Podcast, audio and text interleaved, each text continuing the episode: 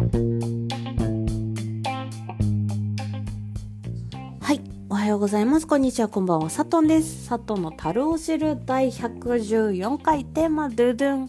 自分だけがわかる資料じゃダメなんよ。っていうことでですね、あの今日テレワークでちょっとお仕事してて思ったんですけれども、あ、今日思ったことの話をしますね。あの別に暗い話でも明るい話でもなく、ただに思った話をします。はい。あの、思ったことなんですけれども、あの、資料を作ることが最近増えまして、あの、例えば、えっと、マニュアルだったりとか、えっと、フローだったりとか、あとは、なんだ手順書とか、そういうものをですね、作ることが増えてきたんですけれども、というのもですね、やっぱり今後、あの自分が先輩になった時とか、上の方が別の部署に異動になった時にですね、あの、他の人が入る。私以外の他の人が入った時に、えっと、それを引き継ぐための引き継ぎ書みたいなのがですね、やっぱり、うんと、確定であった方がいいなっていうのが、あの、もともとの話なんですよね。で、もともとそういうマニュアルっていうものあ、マニュアルというかフローみたいなのあったんですけれども、あの、正直ですね、私入った時、読んだ時にわからなかったです。うん。というのも、あの質問、まあ、フローなので、あの、マニュアルとか手順書なの、あの、手順書なので、あの、細かいこととか書いてないんですよね、フローなので。あの、流れはこういう流れです。ここを開いたらここがこう、こうです、みたいな。で、じゃあ、こういう時はどこをどうするのとか、こういう場合はどこがどうなるのとか、あの、ここの、ここを押したらこうなるけど、こうなる理由はどういう意味なのみたいなとこまではですね、あの、やっぱり OJT とか、あの、の、なんて言うんだろう、付きっきりで業務を行わないと難しいかなとは思うんですね。で、えっと、一応多分、あの、会社の、会社自体にですね、あの、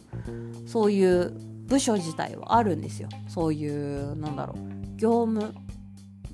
本来の会社自体の本本業、本業？主体で行っている業務の、うんと、マニュアル的なものっていうのは、あのー細かくあるし、OJT の時間もあるし、研修もあるし、あの、そういうことで、えっと、少しずつみんなが学んでいくんですけれども、あの、事務の業務って、随時変わること多いです。多いですっていうか、多いじゃないですか。で、なおのこと、あのーなんて言うんですかね。うんと、例えば、なんか、まあ、会社の使ってるソフトが変わりますとか、ってなったりとか、えっと、じゃあ、会社が提携してる会社が変わりますとか、ここの会社を使ってたけど、ここの会社は辞めますとか、になった時に、あの、もともとあったフローとかだと、その状態のままなので、あの、結局、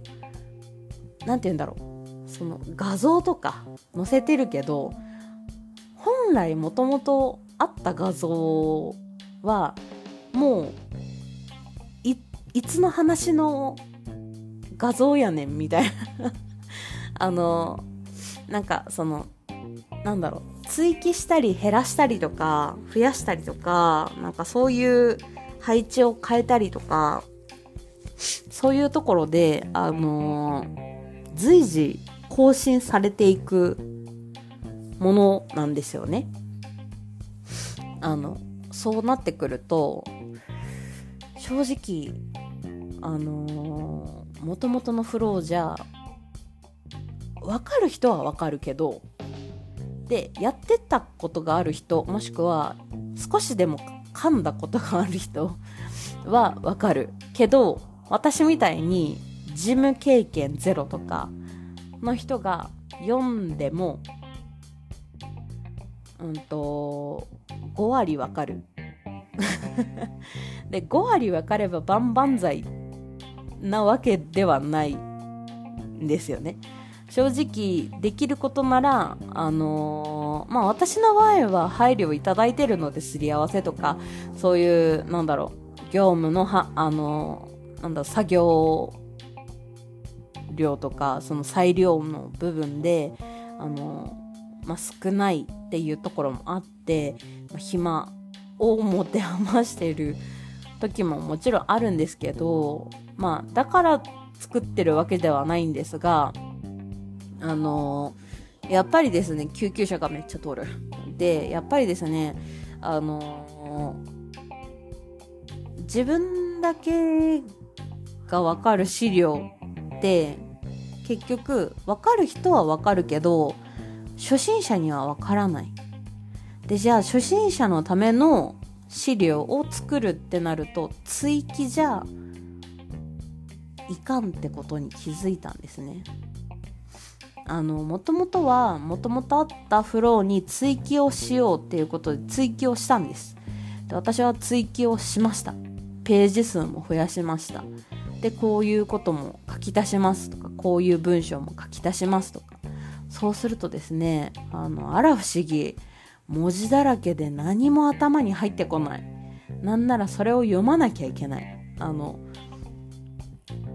なん、なんて言うんだろう。文字だらけで、読まなきゃわからないいや読めはわかるんだけど読むのにどれくらい時間かけなきゃならんのみたいなでそうなってくるとそういう資料って使われないんですよね。使われないというか使いたくないんですよ。あのー、なんでそう思うかって私がそう思うからです。あの PayPay の私が自分が追記したものを見て使いたくねえって思いました。あのどこに何書いたっけとか、どこに何足したっけとか、なんかちょっと意味わからねえみたいな。いや、意味はわかるんですよ。じっくり読めば。探せば。その探すっていう手間っていうのがやっぱりあるじゃないですか。でも追記になると、どうしてもその、ページの変動とか、同じページの中に重複してしまったりとかすると、あの、でも、なんかこの文章は活かしたいんだけどこの文章は足りなくてとか。で足りないことを書いてると次は1ページに対しての文字文文字の量が多くてじゃあここを分けるってなると分ける場所もまた違う気がするみたいな。そのページを増やしゃいいだけじゃないみたいな。そのなんか流れとしてそもそも違う気がするって思ってあのーあのですね、先輩に、今ペアでやってる先輩に、あの、提案をしまして、ちょっと、もともと原本を復活させて、あのー、バージョン履歴からですね、バージョン履歴から、パワーポイントなので、バージョン履歴から復活させて保存をします。で、今作った、その、私が追記したごちゃごちゃのなものも、えっと、残します。で、その上で、ゼロベースで私が作りますっていうことをお伝えしました。はい。あのね、ゼロベースじゃないんだけど、でも、なんて言うんだろう。あの書きたいこととかは全部まとまってはいるから他社いいんだけどだから文章とかは特にあのコピペで問題ないんだけどじゃあどの順番で書くかとかどういう流れの方が分かりやすいかとか目次をどういう風に書くかみたいなところ。でじゃあこことここは分けておこうとかこことここは分けておこうとか。なんかそのもともと分かれてはいたんですね。そのパート1パート2みたいなその。だけどそのパート1とパート2とかの流れもじゃあそれを見たらうまくできますかって言われると正直今の今人が入ってきて私みたいに PayPay の人が入ってきて私の資料ともともとあった原本を見てあの一人でできるかっていうと無理だと思います。いや無理じゃないけどめっちゃ時間かかってあの質問もでしないけど質問しないくらい情報量が書いてあるけどただその質問をしないっていうことも問題かなって思ってなんだろう結局読みはわかるになっちゃうと教えられないじゃないですか。でだから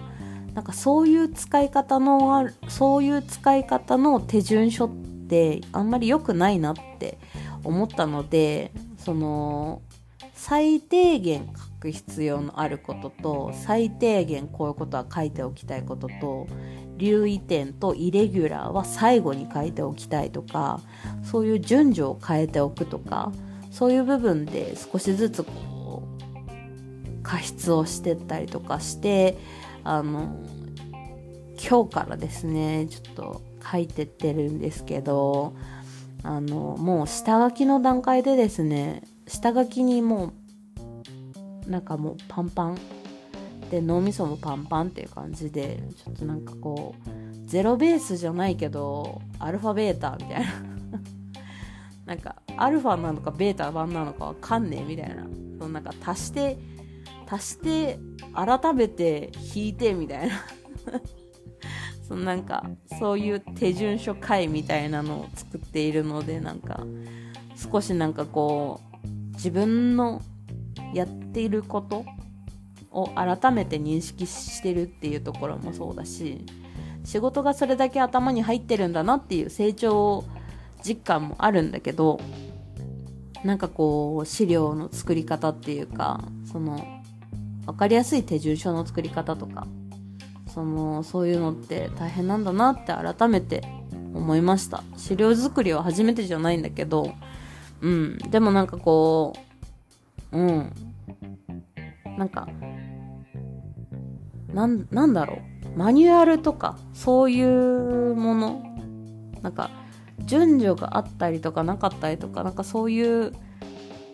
なんて言うんだろう。随時変わるもの。随時変わらない手順書とかって簡単じゃないですか。だから目玉焼きを作る方法とか大体変わらないけどだけどじゃあえっ、ー、とカレールーを使わないカレーの作り方とかあとなんだろうカレール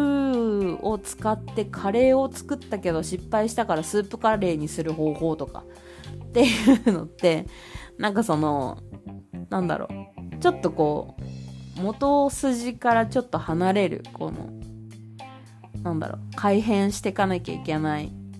ところとかあとはもちろん公文書校閲が必要ないように、あのー、少しちょちょっと日本語とか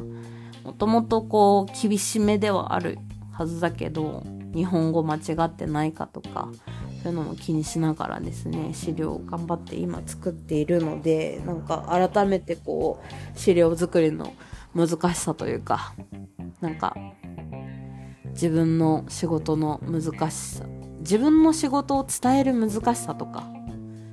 うん改めて思いました。まあ私に後輩ができることは当面ないんですけどはい。あのもう今パンパンなので事務員が必要ないぐらいあの充実してる環境なので新しく事務の人が入ることはないと思うんですがもしもですね退職者がいたりとかあの休職者がいたりとかしてですね新しい人を足さなきゃいけないとか他のとこから引っ張ってこなきゃいけないとかってなった時にそれを見せてあの口頭で伝えるだけであの説明ができるような資料を改めて作りたいなって思った。そんな一日でした。というお話をさせていただきました。15分かけて。はい。ということでですね。あのー、そうわかるわわかるとかって思う方もいるかと思うんですけども一緒にお仕事頑張りましょうっていうことで次のコーナー行ってみよう。急に変わります。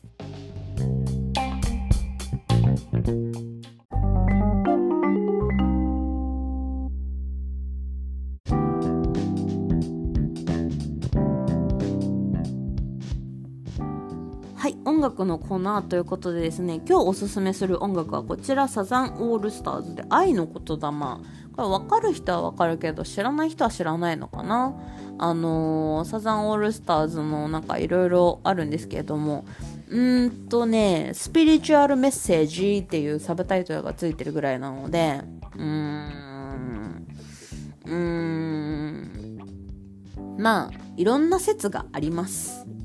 あのそれはググってください。なんかパクリがどうとかなんか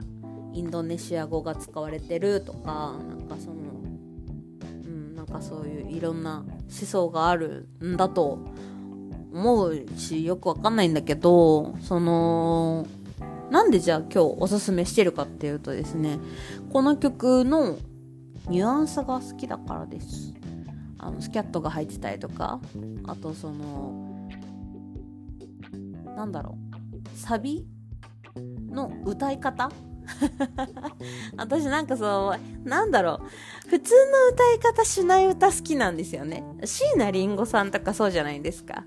あの上がって下がって下がって上がってみたいな 歌い方？とかが好きで。でこの曲に関してはあの上がったり下がったりじゃなくてこの歌い方なんかサビを歌うと生まれくセリフとは青き星の空夏の調べとは愛の言霊。なんだけどあのこれ桑田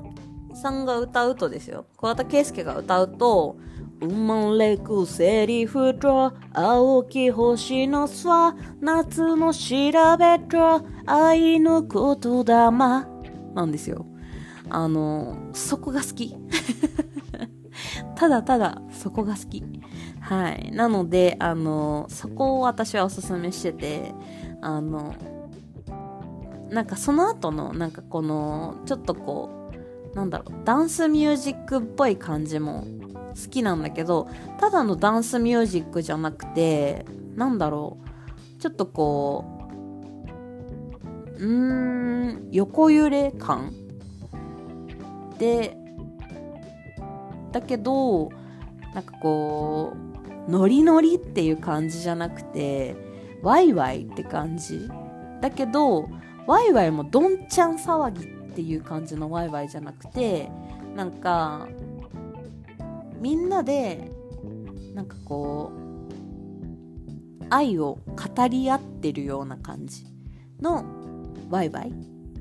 が私の私はこの曲を聴いたりとか歌詞を見たりとか歌ったりして感じ取ったんですけれどもまあそうですねあのー、なんかこういろいろ好きなのでぜひ聞いてほしいなって思いました。なんか煮え切らない煮え切らない感じになったの。ワンフレーズ歌えばいいのか。生まれくセリフと青き星のさ。夏の調べと愛の言霊。生まれくセリフと青き星のさ。夏の調べと愛の言霊。縁はやれんそれん。のべどわっちゃっちゃ。縁はどうは闇や。よいやよいや。ぼんや丸い丸い。月も酔っちゃって。ゆいが浜鍵や山やわっぱらっぱ忘れぬ父よ。母よ。浮世のわびしさよ。わっぱらっぱなんもない花の。たまみかごめやかごめ。じん？わっぱらぱなもない花のためにかごめやかごめあなんだっけ？どうだっけ？時間よ止まれ。いやこら。生まれくセリフだ青き星のさ夏の調べだ愛の言霊。生まれくセリフだ青き星のさ夏の調べだ愛の言霊。縁はやれんそれん中にわちゃっちゃ。釈迦ども闇やよいやよいや。飛びが湘南ロマン風に舞っちゃって縁の先や読みの国や。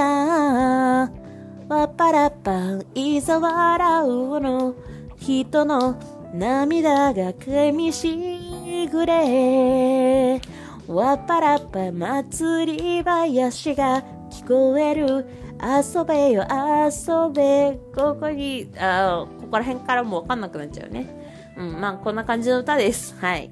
あの